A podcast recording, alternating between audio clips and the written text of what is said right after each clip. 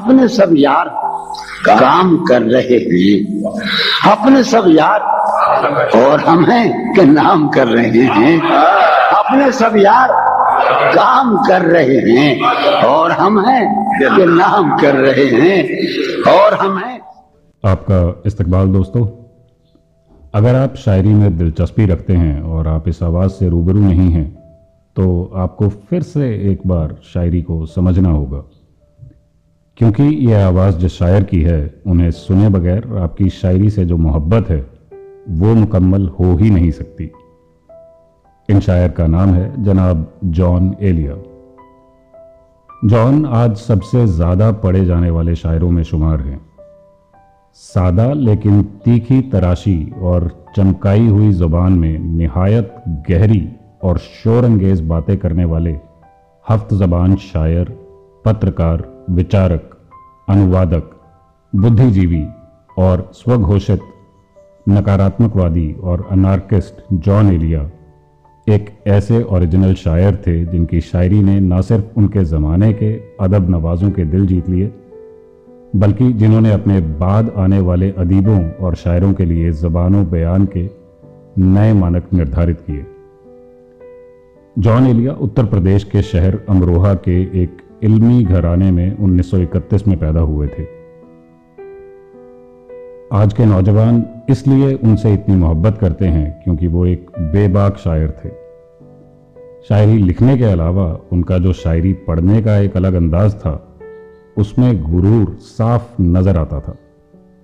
लंबे बाल, रात को काला चश्मा पहनकर निकलना, गर्मियों में कंबल ओढ़कर मुशायरे में आना और शेर पढ़ते हुए अपने बालों को ज़ोर ज़ोर से झटकना। All this made him look like an insane poet but then he was one of his kind जैसे उनका ये शेर है। चारा साजों की चारा साजी से। चारा साजों की चारा साजी से दर्द बदनाम तो नहीं होगा। हाँ दवा दो, मगर ये बतला दो। हाँ दवा दो, मगर ये बतला दो, मुझको आराम तो नहीं होगा। दोस्तों, मैंने जब जॉन साहब की नज़में पढ़ने का फैसला किया तो मैं समझ ही नहीं पा रहा था कि क्या पढ़ूं और क्या छोड़ूं।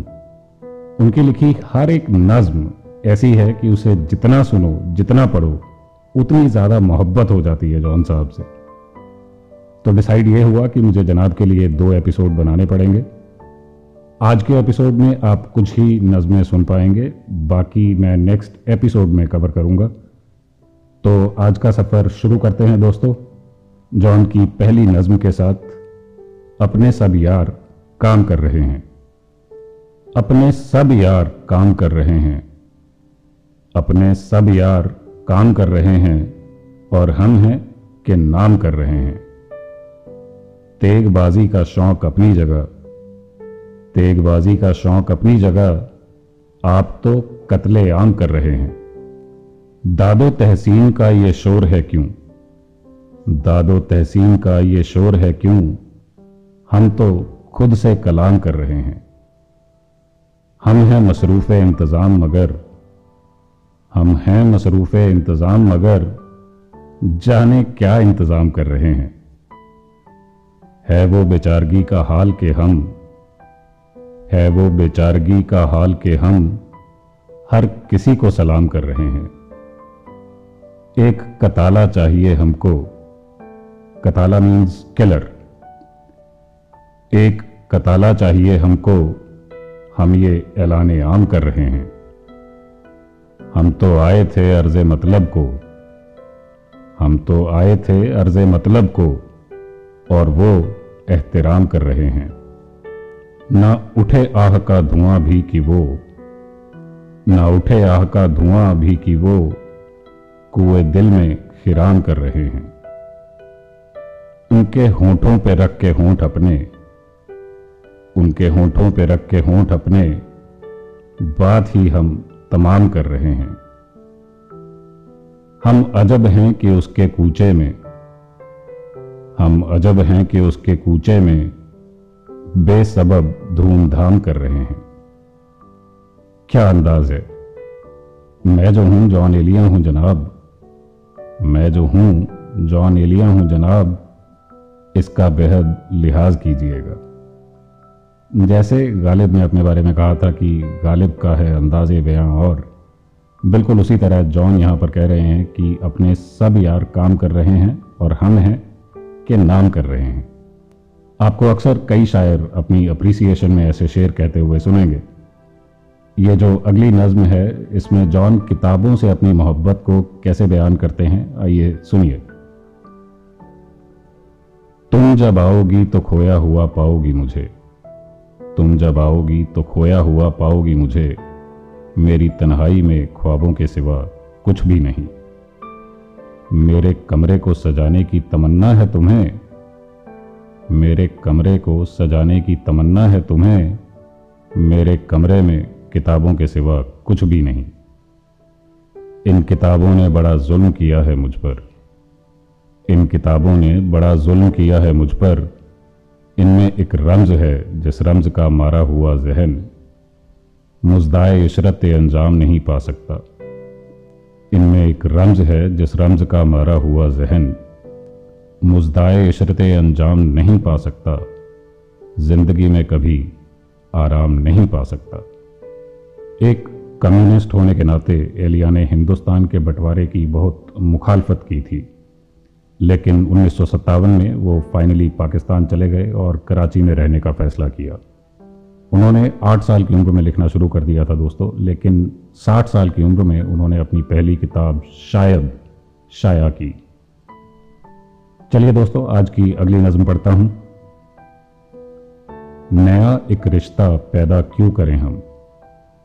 नया एक रिश्ता पैदा क्यों करें हम? बिछड़ना है तो झगड़ा क्यों करें हम? खामोशी से अदा हो रस्म दूरी। खामोशी से अदा हो रस्म दूरी। कोई हंगामा बर्पा क्यों करें हम? ये काफ़ी है कि हम दुश्मन नहीं हैं। ये काफ़ी है कि हम दुश्मन नहीं हैं। वफादारी का दावा क्यों करें हम? वफा, इखलास, कुर्बानी, मोहब्बत। वफा, इखलास, कुर्बानी, मोहब्बत। अब इन लफ्ज़ों का पीछा क्यों करें हम? हमारी ही तमन्ना क्यों करो तुम? हमारी ही तमन्ना क्यों करो तुम? तुम्हारी ही तमन्ना क्यों करें हम? किया था अहद जब लम्हों में हमने, किया था अहद जब लम्हों में हमने तो सारी उम्र ईफा क्यों करें हम? नहीं दुनिया को जब परवाह हमारी, नहीं दुनिया को जब परवाह हमारी तो फिर दुनिया की परवाह क्यों करें हम? यह बस्ती है मुसलमानों की बस्ती। ये बस्ती है मुसलमानों की बस्ती। यहाँ कारे मसीहा, क्यों करें हम? दोस्तों, अगली जो नज्म मैं पढ़ने वाला हूँ, वो मेरे एक लिसनर, जैमिन जोशी भाई ने लिखी है। जैमिन भाई thank you for sharing this with me and giving me this opportunity to read it for you बहुत ही खूबसूरत लिखा है आपने और यकीन मानिए, इस नज्म को मैं बार बार पढ़ने वाला हूँ। तो चलिए, पढ़ता हूँ जैमिन भाई की लिखी बहुत ही खूबसूरत नज्म। मेरी उदास आँख में किसने भरी उम्मीद? मेरी उदास आँख में किसने भरी उम्मीद? किसका है इंतज़ार मुझे? कुछ खबर नहीं। वो एक जुनून भर था, सो सर पर किया सवार। वो एक जुनून भर था, सो सर पर किया सवार। कहते हैं किसको प्यार? मुझे कुछ खबर नहीं। मैं चुप रहा कि दोस्ती अपनी बनी रहे। मैं चुप रहा कि दोस्ती अपनी बनी रहे। तुम सोचते हो यार, मुझे कुछ खबर नहीं। हक है, गुमान है कि तसव्वुर है या ख्याल। हक है, गुमान है कि तसव्वुर है या ख्याल। किस पर हूँ जानिसार, मुझे कुछ खबर नहीं। उठते हो तुम पुकार कर, नींदों में किसका नाम? उठते हो तुम पुकार कर, नींदों में किसका नाम? कह दो फिर एक बार, मुझे कुछ खबर नहीं।